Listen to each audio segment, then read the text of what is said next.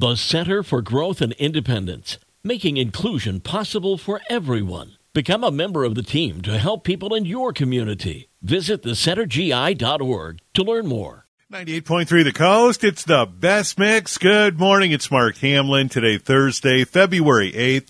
Going to be cloudy today. Slight chance of rain. High of 58 degrees.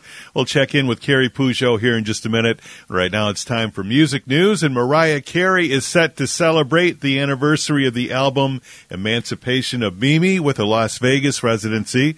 The eight show residency will take place at the Dolby Live at Park MGM starting on April 12th. Billboard magazine says Queen is close to selling its music rights for a record $1.2 billion. The deal would include the band's recorded music, publishing, and other income streams.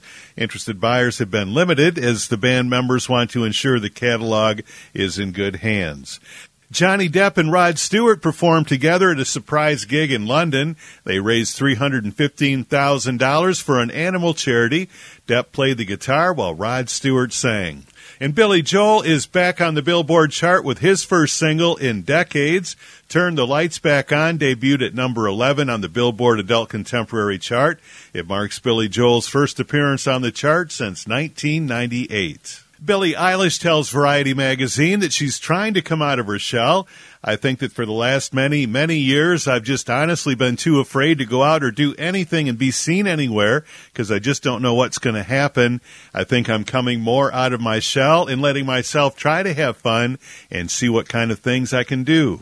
In Las Vegas is taking bets on whether Taylor Swift will make it back from her concert in Tokyo in time for the Super Bowl. And while she's in Vegas, the Little White Wedding Chapel is offering her and Travis a free wedding. As long as they're in Vegas, they'll have the ministers and the Elvis impersonator ready to perform. The offer also extends to all the football players and coaches on the San Francisco 49ers and Kansas City Chiefs. Somehow I don't think Taylor's going to go for that. And that's music news for this Thursday morning on 98.3 The Coast.